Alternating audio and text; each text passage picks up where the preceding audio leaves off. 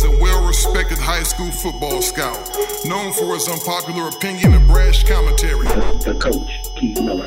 He's a well respected national high school football recruiting analyst. Craig, Greg Biggins. Together they bring you the transparent truth, the world's number one source for high school football recruiting news and interviews. The transparent truth, truth. Ha ha! welcome, welcome. You're now listening to the Transparent Truth. It's your boy, Coach Keith. I'm in the building, Intercom, Miracle Mile, recording live on a Tuesday. I know you're going to hear this on a Wednesday, but I still got a lot of juice today. A lot to talk about, a lot to analyze. Got a sleeper of the week from La Habra High School. Can't wait to introduce to our listeners. I got my boy Greg Biggins on the line. GB, you've been doing it for 20 plus years you don't seem to be slowing down anytime soon, my man. How are you? Slowing way down. I always wonder, though, Coach Keith, can we really say we're recording live? It doesn't air until Wednesday. Is that like a little misnomer? It, I think it is, but I think it, it feels good to say it, and it, it sounds good. good yeah, and it sounds good to me. So I'm just gonna yeah, go with it. Feels good. Go with it. Sometimes, GB, things don't have to make total logical sense. Sense. If it feels good, just go with it. Yeah, man. I got to be careful. I think that's like one of the first chapters of the book of Satan or something. I, if it feels good, do it. Someone actually told me that's in there. That didn't feel right verses. when I said that, Greg. It didn't if it feel feels right. Good, do it. I'm like, easy now. Yeah, it, that didn't feel right in my gut when I just said that, but I just went with it. So, uh, guy by the name of Lucifer had that same philosophy one time. Speaking of Lucifer the Transparent Truth Recruiting Report. We're going to get into recruiting. no, I'm joking. Say, we're talking 7 on 7 later on. we are. We've got a great show today, ladies and gentlemen. We are talking 7 on 7 and the element that surrounds it.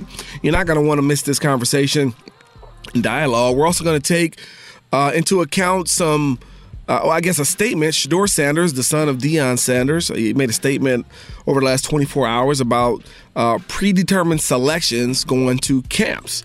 And uh, we're going to look at that from both sides. So um, here on this show, we try to be, you know, fairly objective. We try to look at things from, you know, both sides of the coin or from different points of view.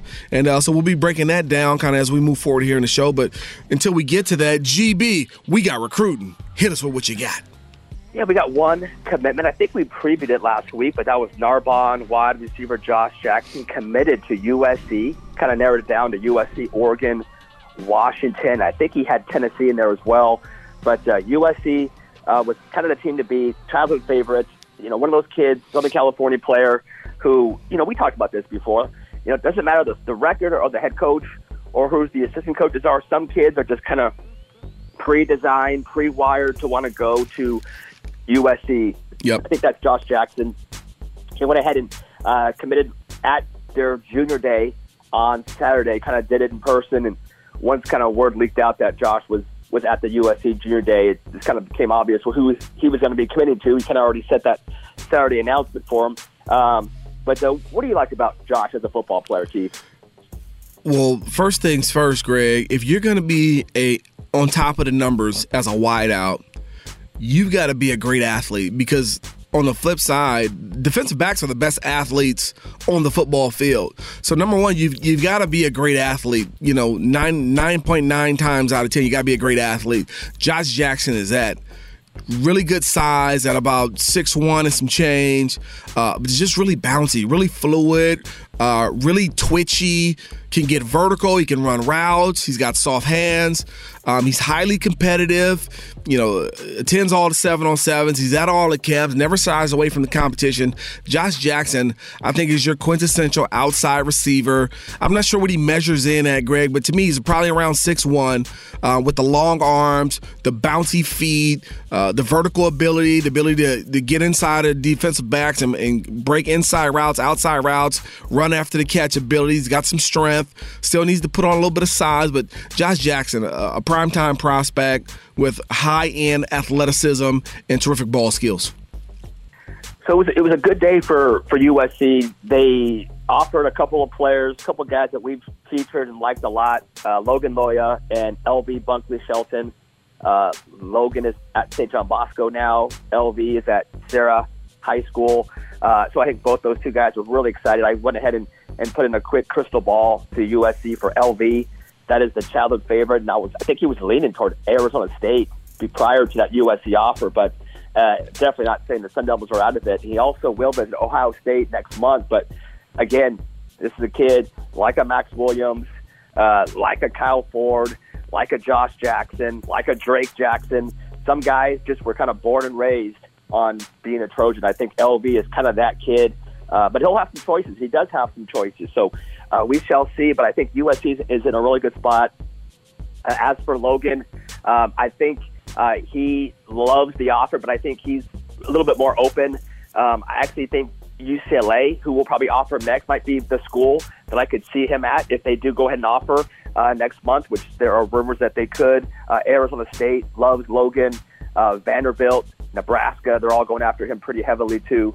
Uh, but uh, overall, like I said, uh, Bryce Young was there, uh, Myles Murao was there, Jonah Monheim uh, was there, uh, Moorpark High School, Drake Metcalf St. John Bosco was there, Tosh Baker from Pinnacle High School in Arizona. So some quality linemen. Uh, Darian Green Warren was there. I actually went ahead and put in a prediction to USC for Darian, former Oklahoma commit. USC was the runner-up at the time he committed, and just kind of talking with the family a little bit. I just got the sense that USC uh, made a big impression on them, not just football-wise, but the thing that USC always does a nice job of selling is, you know, the networking opportunities outside of football, the alumni support, and uh, I, I don't think location is, is a huge deal, although I think it's kind of an added bonus. But another big factor is, you know, he's super, obviously, he plays for Ground Zero and Armand Hawkins. Armand's son, Chris Hawkins, is now uh, on the staff there coaching, and, and they have a pretty special relationship, Chris Hawkins and Darian. And uh, I, I honestly, I think Chris is gonna. He'll be a really good coach someday. I mean, just as a player, he always was a guy who I could see one day being a really good coach. So USC now having Chris on staff, that connection with him and Darian is, is pretty strong. So, uh, good job for USC. Kind of quickly had a, a, handful of unofficial visits this past weekend. Jordan Banks went to Ohio State, another Narbonne player. I think Ohio State made a huge impression on him. Alabama is also right there in the mix, but I think if I had to guess, uh, I don't know if a commitment will come anytime soon, but I do think the Buckeyes are probably in a good spot for Jordan Banks. Uh, Miller Moss quarterback, sophomore from Alemany, visited Ohio State, Michigan, and then he's at Wisconsin today, uh, which was actually yesterday because today's Wednesday. Um, but uh, I think right now Michigan made the best impression for Miller Moss. They've actually already offered him a scholarship, and I would not be surprised if Miller, who only is a sophomore, uh, kind of goes the, the Tyler Buchner route and decides to make a commitment uh, a year early, kind of what Bryce Young did last year. A lot of guys want to commit at the quarterback. Uh, you kind of want to lock your spot in before your senior year, but we're starting to see more guys do it for their junior year. Yes. Uh, Jack Jack Miller did it to Ohio State. Bryce did it last year to USC. Tyler Buchner did it with Notre Dame. I think I could see Miller doing that in Michigan right now. Keith is kind of the, the team to beat. Staying with the quarterback theme, Jake Garcia, uh, another sophomore from Narbonne. He visited Auburn in Alabama over the weekend. Uh, Cameron Forrest from Cajon visited Fresno State. They offered him a scholarship, so I know we've talked about Cameron a lot on the show. Cajon, one of the part of that really good defense. And then, uh, man, how lucky is St. John Bosco to have a guy like Terry Bullock? He took six kids uh, on a little swing through the East Coast and Midwest. Uh, Kourt Williams, Ernest Green, Kobe Pepe, James Smith, Jake Newman, and Bo Collins went and visited Penn State, Michigan, Notre Dame, and Ohio State. Keith, Michigan offered all six kids on that visit. I think Penn State did as well. Uh, Ohio State I think right now they made a huge impression on Kourt Williams. And in fact, there's some, some buzz that Ohio State might be the leader right now for Kourt Williams. So uh, the Buckeyes did a great job there. And then last but not least, uh, Noah Sewell, not a SoCal kid, but everybody knows all about uh, Big Sewell, uh, 6'2", 260-pound linebacker out of Nevada. He took an unofficial visit to Texas A&M and said he'll take an official visit back there as well. Uh, right now, I think most people believe that Oregon is the team to beat uh, because of his older brother Penei Sewell is over at the uh, over at Oregon. But uh, watch out for A and. I think they've done a really good job, and I could see Noah wanting to make a name for himself and, and picking a, a big school like an A and M, like a Bama. Uh, one of those. He's that good of a player to play for any school in the country. So that's about it, Keith. There's obviously more offers going out and more kids taking visits, but uh, we'll cut it off right there and kind of get your reaction.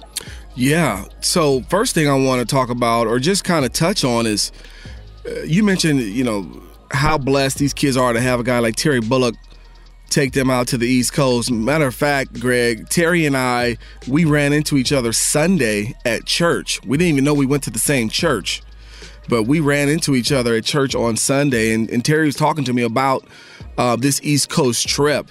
And man, you know, I remember my days as a coach and, and how I used to love to spend time with my football players. And I don't know if I wanted to spend that type of time with them in terms of you know, taking them all weekend and, you know, four, five, six, seven days to the East Coast, leaving my family. Terry has a big family. He's, he has four kids. He's got a beautiful wife. Um, but I'm just not sure if people are aware, even the kids are aware of the type of commitment and sacrifice that entails to leave your wife, who, who you have four kids with, to venture across the country to chaperone and escort high school kids on college visits. That is a big time commitment. That is big time sacrifice. And I tip my cap to Coach Terry Bullock doing an outstanding job um, making himself available and willing to chaperone these kids across the country to visit these schools. And uh, let's make no mistake about it. These are all six talented kids. They have all warranted these offers because of their athletic and academic ability, but this, that does not take away from the energy, effort, and again commitment that Coach Bullock shows by taking these kids across country. So my cap is off to him, and I'm just somebody that can respect and appreciate um, that type of energy from a from a linebacker coach at St. John Bosco. Also, as his recruiting coordinator, I think that may be his title as well. But you know, much much respect, Greg. I, I can appreciate that. No, I, I don't. I think people always had this view. You know, Bosco kids get offers because they're great players, which they are. But it wasn't too long ago before Terry got involved in the recruiting. You saw a ton of. I'm not making light of it. You saw a ton of guys that were good quality players going to Dixie State. I, I think there was a stretch of like five guys with with the Dixie State. Mm-hmm. These were like legitimate Pac-12 offered guys. Right. And uh, Terry ha- has really done a, a complete turnaround for Bosco kids, getting these big time offers and dude, like you said, I don't know how he does it. It's, this isn't a isolated. It's, he does this all the time, and he goes to every event that yeah. there is. Um, you know, whether it be the poly combine, whether it be the opening. I mean, he's everywhere, taking his kids out there uh, away from his family. Yeah. Uh, yet he, he's still heavily involved in coaching his kids, and so uh, no, one of my favorite guys, and and like uh, you know, nice little shout out by you. Terry definitely deserves all the love he's getting. Yeah, no question about it. Um, you mentioned guys being kind of groomed to be SC Trojans from birth. And uh, that's interesting because, you know, they have those types of kids in every region of the country. Kids, you know, growing up in Ohio, they want to play for Ohio State. You know, kids growing up in, you know, South Florida, they want to play for the University of Miami. Is the pool as strong still, Greg, as it once was for USC with these kids? Um, is is the energy? And I'm hearing a lot of reports coming out of that junior day that it's a new SC. It's so much different than it was four months ago. It's a new SC. You, you, do you know anything about this new SC, this new movement that's going on in SC? Is the energy coming back to South Central LA? Yeah, no, I, I do think I heard that same thing. It's it's definitely new. The environment is new. It, it almost seems like they kind of flushed out last year and kind of want to usher in a new era. Uh, to answer your, your question, um, I don't think it's quite like it was in the Pete Carroll era or even in the early on, you know, Clay Helton era in terms of kids just I don't, don't want to use this word to sound like derogatory, but like people just blindly go to USC. That doesn't doesn't matter, you know, what the score, what the record. Now we still saw it last year. Drake Jackson, honestly, um, when you compare Arizona State and USC, just from a football standpoint, you know, ASU did a much better job recruiting him. Uh, USC fired their D line coach. Drake didn't really have a great relationship with the new D line coach. Um, ASU was offering a ton of early playing time. Antonio Pierce did a phenomenal job recruiting him. They got him on campus. They did everything right. And at the end of the day, guess what? Drake still signed with USC. It, so I think there's still that pull, but it wasn't quite like it was maybe four or five years ago. Um, I think the door is now open. I think Oregon, Washington, Uh, they probably won more head-to-head battles last couple years with USC, maybe than anyone else has in a long, long time. So I think I think for USC it's so easy. They just if they win games this year, if they win eight, nine, ten games, all of a sudden you'll see guys like a Justin Flowe, uh, maybe even like an Elias Ricks who's committed to LSU. You'll see guys who just want to see if they win, and once they do, I think I can see them coming back. If they don't win games, I, then those guys are not going to go. So I, I think it's it's it's better than it was four months ago, but they still got to do it on the field. I think that's what people are still excited and, and kind of interested to see how they do on the field. I think my follow up question that is, if they don't have a great year, Greg, is there any truth to the rumor that Urban Meyer has taken a job in studio? Not at the Transparent Truth, but in studio, I think for Fox or CBS or somebody um, in Los Angeles, that he could become the next Trojan coach? See, I, I heard from people that you know that that sounds great. You know, people are saying, "Oh, he he did that just because he wanted to get used to L.A." Think about how Lynn Swann has done things before. Very hands-on as an AD. Um, does he want to give up control to someone like Urban Meyer, who's going to demand total control and zero input from anybody above him? So that's hard for me to, to see right now. People do think at one point in time Urban will coach again, but I've heard from people who, who, who know him pretty well from his Ohio State, even his Florida days, that they would be shocked if he came to USC as soon as next year. Now, if we're talking two to three years down the line and there's some changes, it's a possibility, but I heard right now it would be kind of a surprise if he took that job as soon as next year. Gotcha. Well, hopefully the Trojans do well and Urban won't be needed there on Figueroa. But nevertheless, GB, thank you so much for your responses. Thank you for your recruiting report. We appreciate it. It's time to move along. Ladies and gentlemen, I'd like to introduce our sleeper of the week.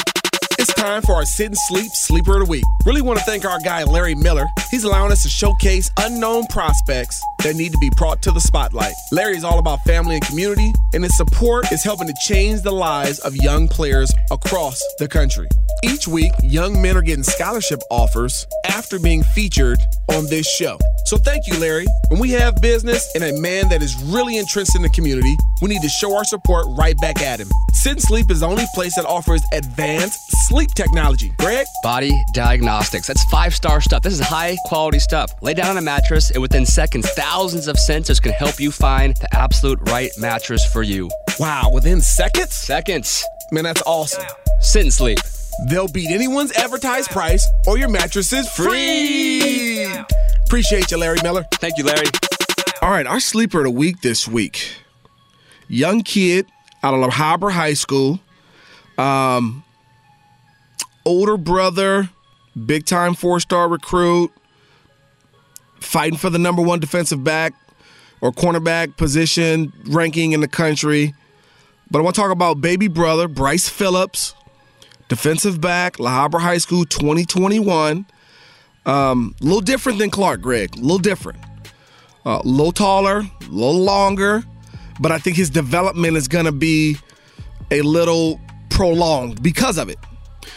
Most people don't understand when you're taller and longer, your development is a little slower because you're trying to get control of your body versus a kid who's more is shorter, more compact, more muscular. You get control of your body earlier. Um, Bryce has a, has a lot of the tools that colleges are looking for at the corner position.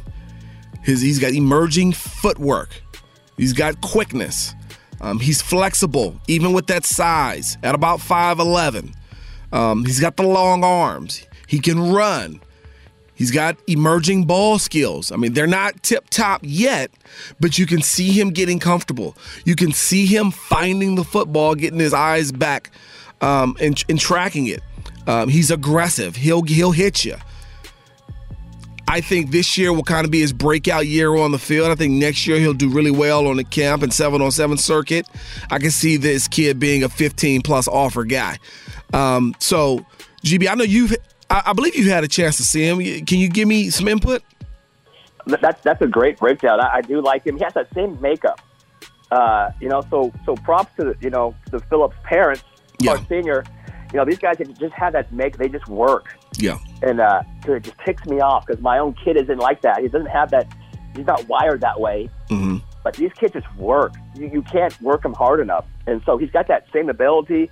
Um, I do think he's a little bit longer Mhm. um, than Clark. We'll see if he develops because Clark was a, was kind of a late bloomer in the sense that you know his freshman, uh, even sophomore year, he wasn't a super twitchy, hyper athletic kid, but he's worked so hard on, on his speed, short area burst. It just kind of goes to show, man, that you can improve in those areas if you really work hard at it. And Clark has made huge strides, and so I, I think, uh, you know, I, I do like the development.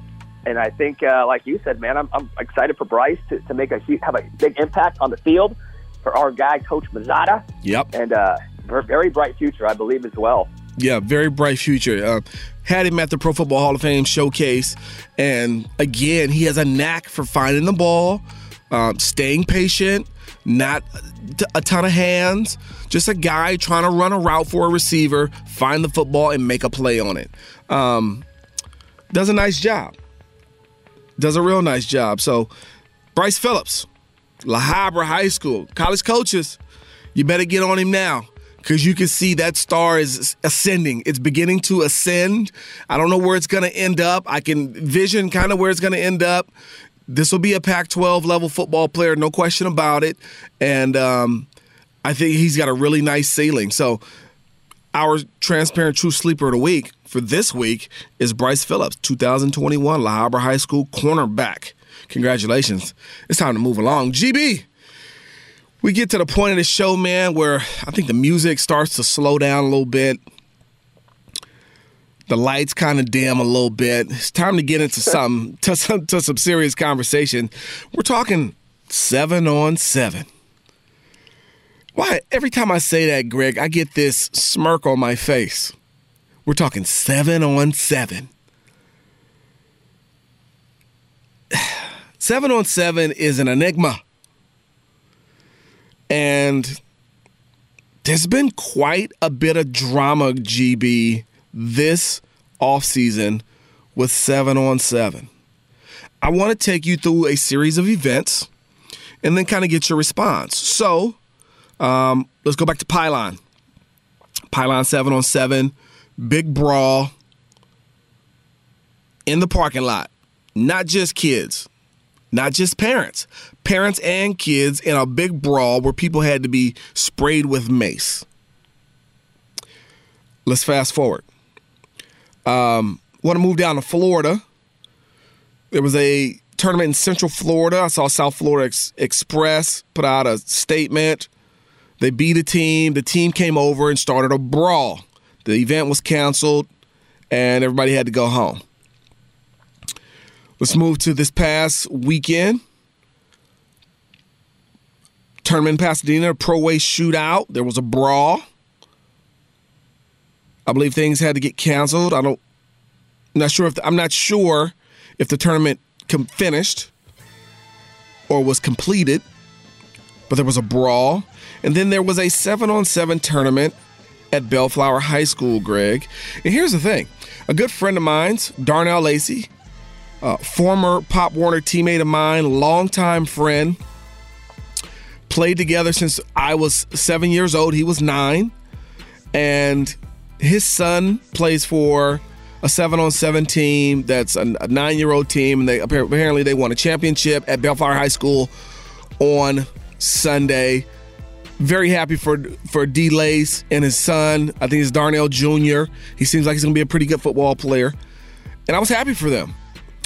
And then hours later, Greg, I found out there was a shooting. Um, unclear whether or not the shooting was related to seven on seven. So I don't want to make that statement. But from my understanding, two parents got into a heated exchange.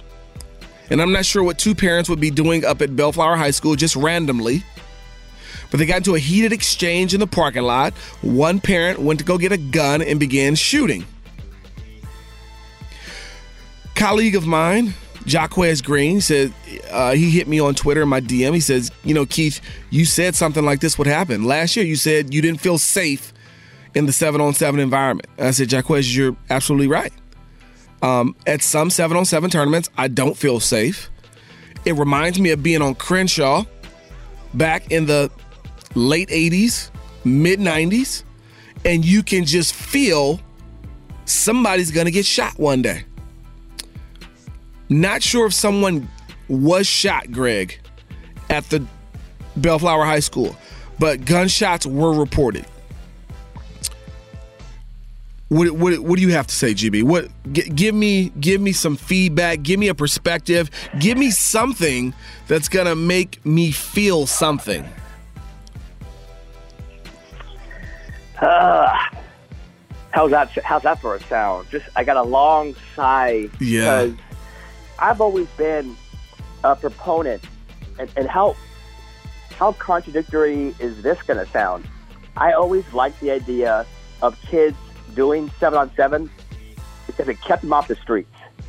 Mm. You've probably heard me say that before. Yep. I thought it was a good avenue to keep kids working out, having fun, fine tuning some aspects of their game, keeping them safe. How mm. ironic is that? Keeping mm. them safe off the streets in a, in a controlled environment. I would tell people who, because everyone loves to badmouth seven on seven. I said before, I'm not its biggest fan, but I'm also not its biggest detractor. But I would always say, hey, it's better than being on the streets, you know, doing selling dope or fighting. But dude, that has now kind of carried into the seven on seven world. And we talked off air. I have some ideas Right. how how to clean it up. Um, I think some people would, would say, hey, those ideas are, are pretty good. Others would say, hey, that's way too old school. You sound like Clint Eastwood. Get off my lawn. Get out of here with all that garbage. I feel like I would get I would get both those two reactions. Mhm.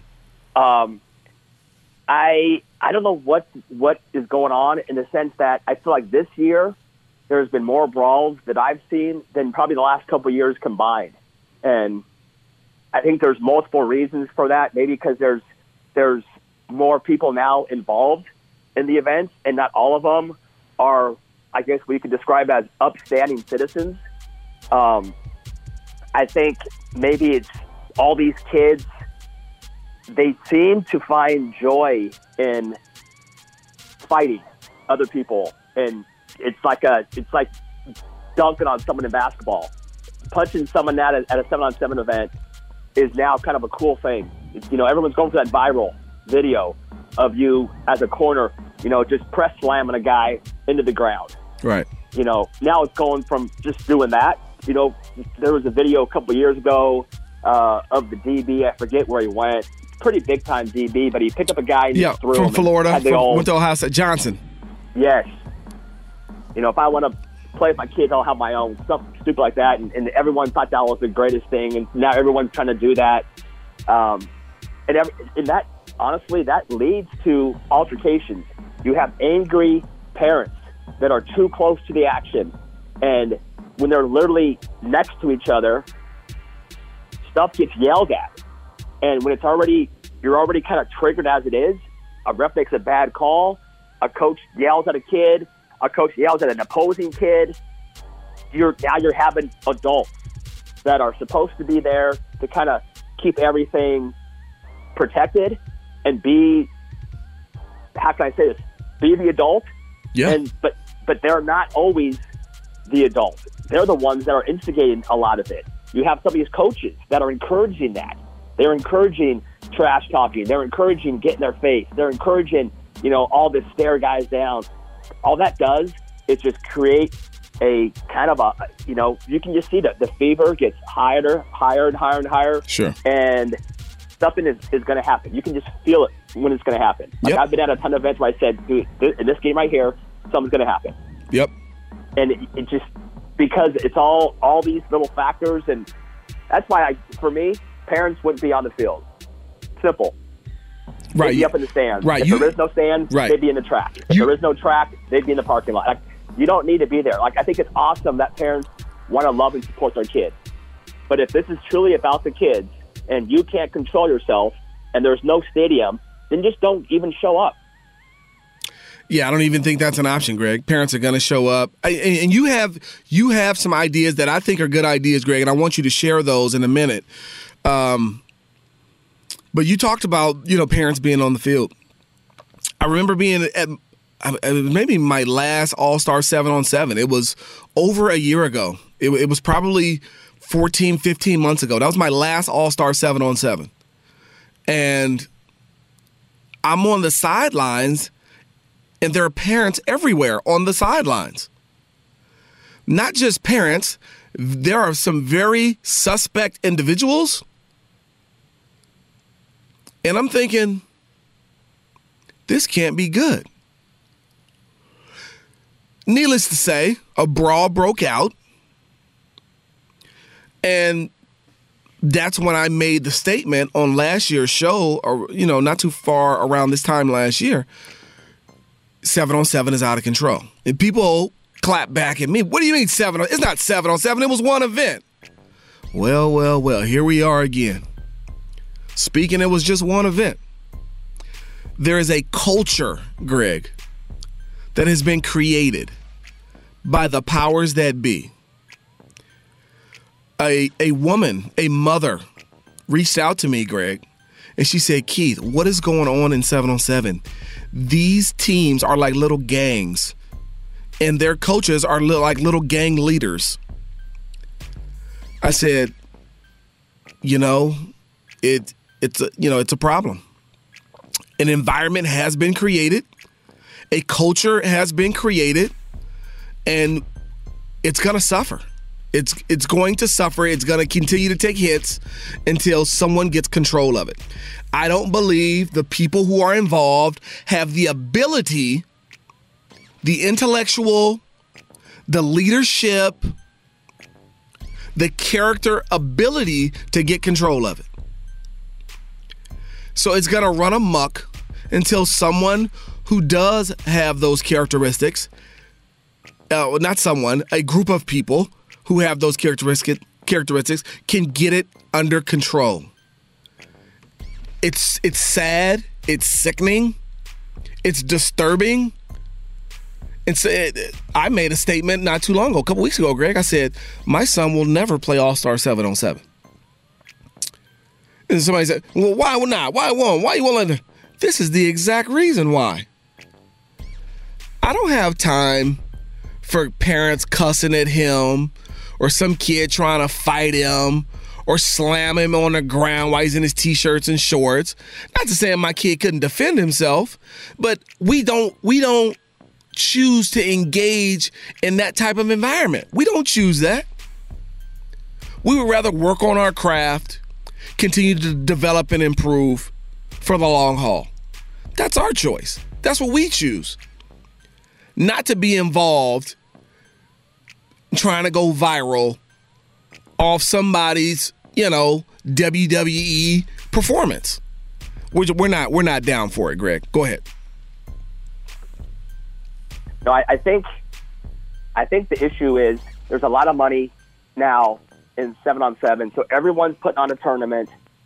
You're you're hiring crap refs um, who don't know how to do a game correctly. They allow everything to go. It, it gets it boils over. Everyone gets upset, and when people get upset, the reaction is just to start swinging. And there's a certain image that people have to protect. I get that, right? No one wants to be viewed as a soft kid or even a soft coach who who instills softness so they're they're just everyone's just ready almost. And so at the Adidas tournament, that was strictly invite for just pretty elite teams. Um, for the most part, coaches who were pretty solid. There wasn't a single incident that I can remember. Mm-hmm. It was it was really a really clean event. So you're kind of going, okay, now, so what did they do differently? Well, number one, these are all Adidas sponsored events. So I think the, the feeling was if anybody did anything out of hand, guess what? There goes your Adidas sponsorship. Okay, right? so there were consequences involved. There were consequences. There okay. was no picking it, picking the football and putting it. That was already said. You're not doing that. There was nothing like that going on at this event. Mm-hmm. Like I would go even to a bigger extreme. Like I, Ryan Lacey was there, big time Adidas guy, helping to run the event, and I even said, dude, there was a game that was featuring pre- Premium versus Pro A. where there were so many coaches and so many former players from one side yelling at the other. They were like on the field yelling, not off the. They were like literally on the field in these guys' ears yelling. I go, dude, Ryan, get everybody off the field. If you're not a coach, get them off the field. And he was like, oh, it, it's all right. I like I like the environment.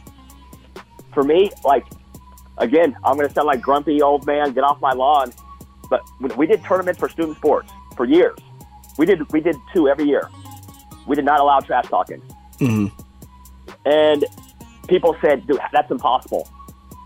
How do you not allow guys to trash talk? Now, if it's if it's minimal, if it's a guy little that we, we allow that. But when it's absolutely in your face. We're like, boom, flag. Sit in the sideline for a play. Yep. We definitely didn't allow any coaches on the field. We allowed one coach on the field. Everybody else is off. And now I would almost do another rule. And people think this is stupid. I would love to see a tournament with no with no press coverage. I want to see if you can actually cover a guy.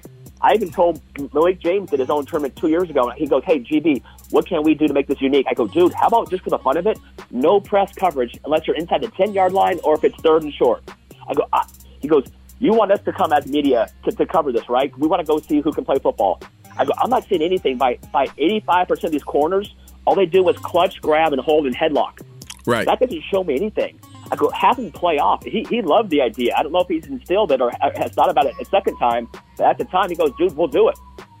How many fights start because you have a corner that's just getting a little too grabby and aggressive? So what does the receiver do? He's got to pretty much punch the guy to get him off of him. So what? That just escalates. So Yes. I'm saying, everybody off the field, no trash talk, no taunting, no press coverage. Let's just play football and see what happens. Oh my God. And- and honestly, I would go.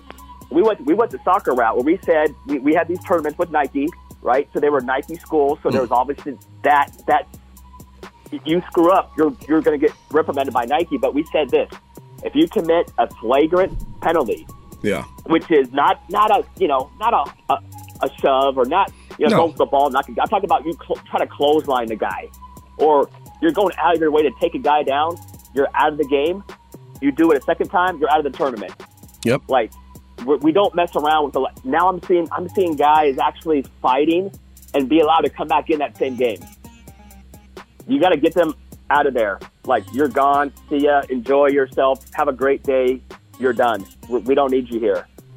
So it takes, but the problem is, it, it takes coaches and parents who are willing to say, okay, I'll, I'll agree to that. Like you said off the air, we, I totally agree with you. You know, kids do want structure. They do want discipline. They, I've said that for years about Long Beach Poly. People used to, oh, it's hard to coach. I go, dude, no, it's not. Like kids at Poly, they want guidelines. They want discipline. They want structure. Mm-hmm. Like, give it to them. They'll embrace that. I believe that could happen, but I also believe there'll be a lot of pushback because it's not cool to not trash talk. It's not cool to not be able to press coverage. It's not cool to, you know, to do this kind of stuff when it can go viral. I can get a lot, a lot of followers, Keith. That's a big deal if I'm an 18 year old kid, right? I want as many followers as I possibly can. I want likes. I want that more so than playing football. So those are my ideas. Yeah. I doubt they would be embraced, maybe by some, probably scoffed at and laughed at and mocked by others. But that, that's what I would do to clean up seven on seven. If if it's about purely the kids getting better and learning football, then I think those people would embrace it. But if it's about the other stuff, people would probably mock it. I think culture creators redefine what's cool. Think about that. I think culture creators redefine what's cool. Fighting in a football on a football field in a game is not cool, Greg. Regardless of what um, what society says or what social media says, um, I'm gonna go a step further, Greg, in terms of keeping parents off the field and playing off coverage. How about take the coaches off the field? This is high school football, Greg. This is not youth football. How about take the coaches off the field? Just a, just a suggestion. Just a suggestion. You mean A, players don't know their plays? Or B, players can't communicate their plays? How about that? No coaches on the field. Coach from the sideline like they do in any other high school game.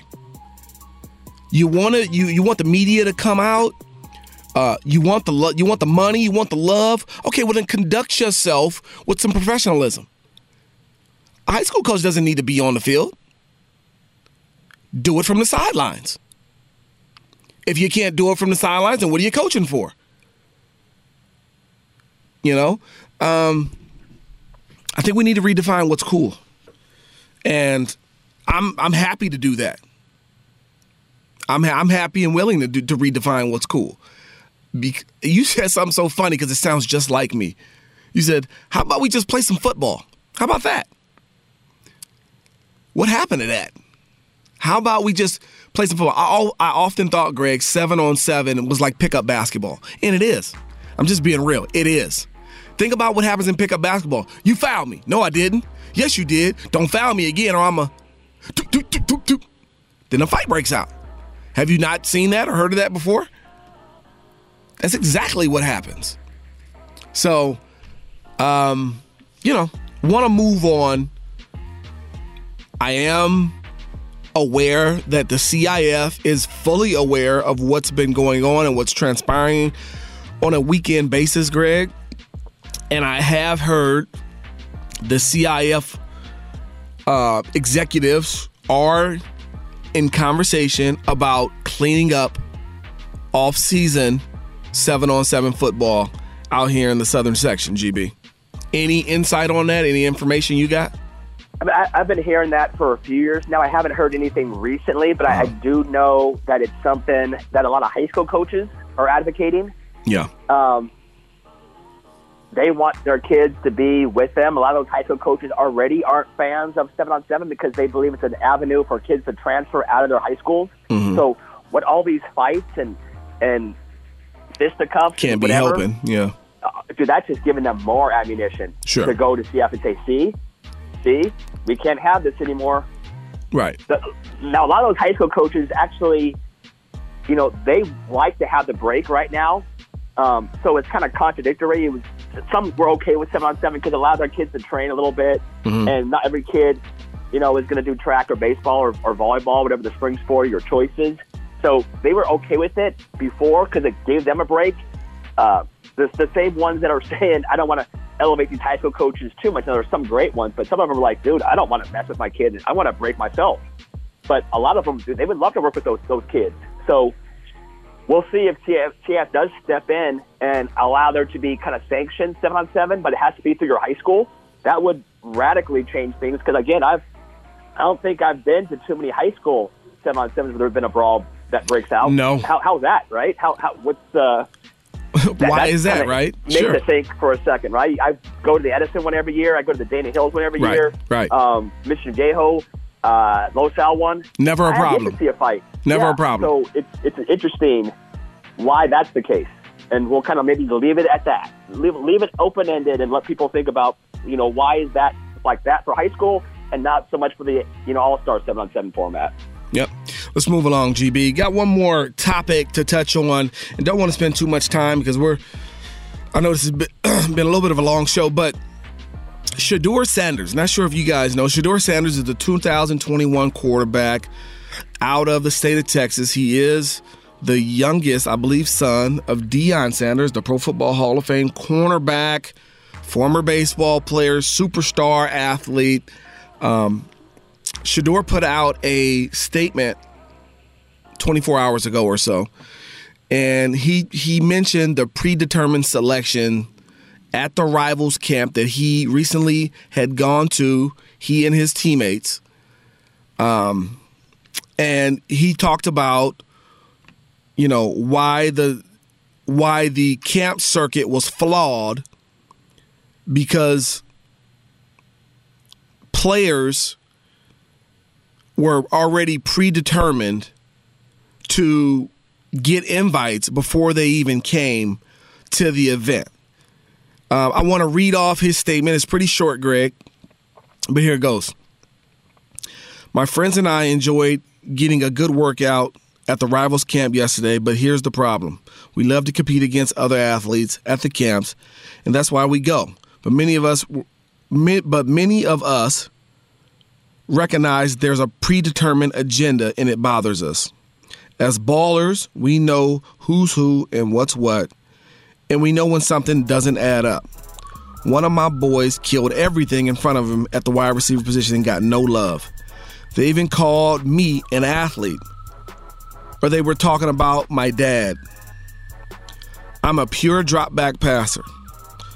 Maybe they said that because I play baseball. Come on, rivals.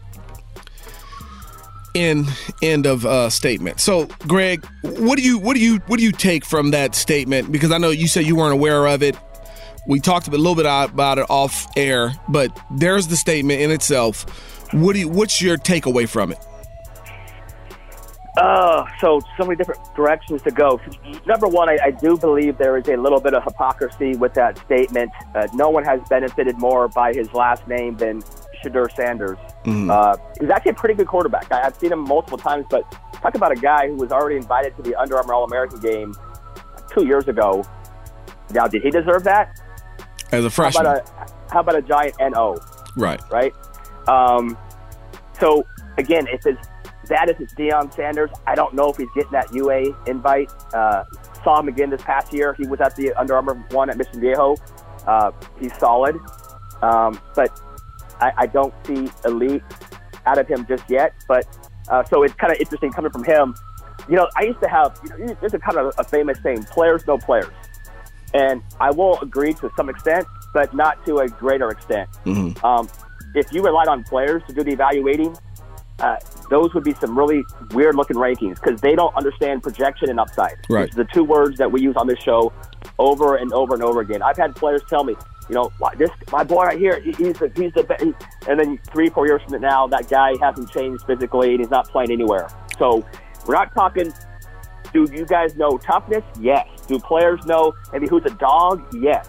But do they understand how to look ahead three to four years from now, which is what rankings are all about? No, they do not understand. That's why players do not always make the best predictions on who they think can play. And as far as these camps, yeah, there's a little bit of predetermination, and you're seeing that. You know, Keith, you're involved with camps now. I've been involved with camps for 20 plus years. Mm-hmm. Rivals does camps, Under Armour does camps, and I've said this so many times. I'll just say, refer to the one that I'm most familiar with, which is the opening regional, because that was from 15 years. That was my job was player personnel, uh, getting the kids there, and then also making those selections. And I think too many people don't understand how the process works in terms of who gets that golden ticket to the end of the year event, the opening finals. Uh, you're doing Hall of Fame combines and you're picking guys for the, the World Bowl. It's not a one day evaluation, it is a body of work. Right. So you could go to the um, Hall of Fame combine and have a great event and be, be better, better than this other guy. But guess what? That guy will get the golden ticket. Why? Because his body of work is better. It's it's film. It's not only how you do that day, but it's film. It's event. It's projection. It's upside. It's all of that, and that makes sense. Why would you want to go to an event where everything came down to how you did on that one single day? What, why would you want to do that? You don't want to be judged just on that one day. You want your whole body of, you want film, you want pads, right? That's where football is actually played. So I think that's what confuses people about the opening. They say, hey, how'd that guy not get, you know, that guy got MVP at his position, but this guy at that same position got the opening invite. Well, because that guy was the best player today, but the opening finals invite is based on your body of work, your film. And guess what? His film is 10 times as good as you, better than your film. In fact, you don't have any film. You didn't even start last year, but you were the best player today, so you should get honored, which is kind of cool. But as far as who gets that invite to the to the big ticket, that's got to be the guy who has put it together, uh, their body of work, their all, all of that take it in, and uh, so that, that's where I always want to come in and I don't want to say educate people. It sounds like I'm kind of being condescending, but it, it's not just how you do at a one day event. I think a lot of kids don't get that. A lot of parents don't get that. Yeah, couldn't agree more. Um, just to reiterate, running the Hall of Fame showcase, every kid who attends, Greg, before the event, leading up to the event, I watch film on every kid that has registered. It's a daunting process. 250 kids in NorCal, over 200 kids in SoCal. I watch film on every kid because I have to know, you know, what position the kid plays. You can't just say offensive line and stick a guy somewhere in an 11 11 group, right? I have to know where he plays, what he's comfortable at, um, where he's comfortable at, what he can and can't do, so I can put him in a position to be successful. With that being said, you get a very good feel on how good a kid is and how good a kid will be. Projection and upside. Take, for instance, when you talk about predetermined selections, yeah, there's a little bit of predetermined selection, but it's based off the kid's body of work. For instance, Northern California, Daniyel Ngata, you know, number two all purpose back in the country.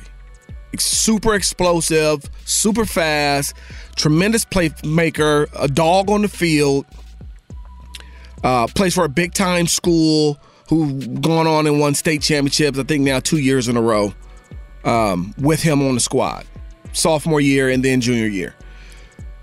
He did not take one running step at the Hall of Fame event, but he showed up. And showing up meant that he was invested in our vision for him playing in the World Bowl. Now, he did not outplay one person on the field, but his body of work spoke for itself. Therefore, he received the Hall of Fame World Bowl invite. Not because of his camp performance or showcase performance, but because of his body of work. We've seen him at different events. We've seen him at 7 on 7. We've seen him in camp settings. We've seen him in state championship games. We've seen him, you know, in regular season games. The kid is just a baller. We wanted him a part of the World Bowl. He got the invite. Now you you look at the same event, you look at a guy like K- Kalel Arambulis, California School of the Deaf, 5'10, 225 pound fullback. Didn't know he was going to go out there and run 4 6. Didn't know he was going to go out there and, and, and, catch the ball fluidly and, and, and make people miss in space at his size, but he did. So when you looked at his film pre showcase, okay, 1,300 yards, 18 touchdowns in eight games. Very productive. Not only productive, but you saw the forward body lean. You saw the running behind the pads. You saw finishing on contact you know, for first downs. You saw a guy running through arm tackles, making people miss in tight quarters. Then you put that together with his showcase performance. You say, okay, this guy is a legitimate high level college fullback. And we know fullbacks aren't a big part of the game now, but this kid deserved and earned what he got a World Bowl invite. He wasn't pre selected, he wasn't predetermined, but his body of work from his film to his showcase performance and then going back before we even we, we spoke with his coach uh, before he even arrived because we needed to know something about the kid uh, because of his handicap and how we were going to communicate and so on and so forth with him the kid earned his spot his roster spot greg so there are pieces that Shedeur is right on both sides. There are somewhat predetermined looks. There are kids who earn it, but that's just kind of the way it goes. And I don't know if you can fight, scratch, and claw and complain about it, but you know it's it's rivals' event. It's their deal. You can complain about it, but is it really going to matter, Greg? They can do things the way they want. You do things the way you want in your house, don't you? I, I do. Uh, well, I, I used to, and I got kids, and now I, I cater to them. It seems like way too often. But no, I mean, all, all your points are, are well taken. Um, you know, I, I I do think it bothers people when they feel like there's favoritism at different events. I'm, yeah. I'm sure you probably got pushed back by people saying the guy that didn't work out. Why did he get the invite? Sure.